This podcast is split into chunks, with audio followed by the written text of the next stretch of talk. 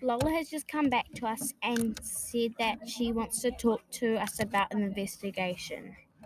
I'm so sorry, but I lied. I lied and I hate lying, but I had to do it. Emma made me. Okay, so Emma was the one who stole the lunch? Well, kind of. She went into the staff room because she didn't have any lunch, and her parents wouldn't drop her off any because it was the fifth time she did it that week. And then she she left it because we were playing hopscotch, and she left it on the ground outside the door. Dylan came over and took it, and she yelled, "Dylan, Dylan, give it!" And that's what Miss Mac probably heard.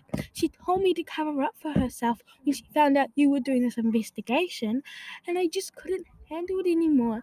And she took the lunch. And she's been taking teachers' lunches all week because her parents are sick of it. Okay, thank you, Lola. You don't need to cry.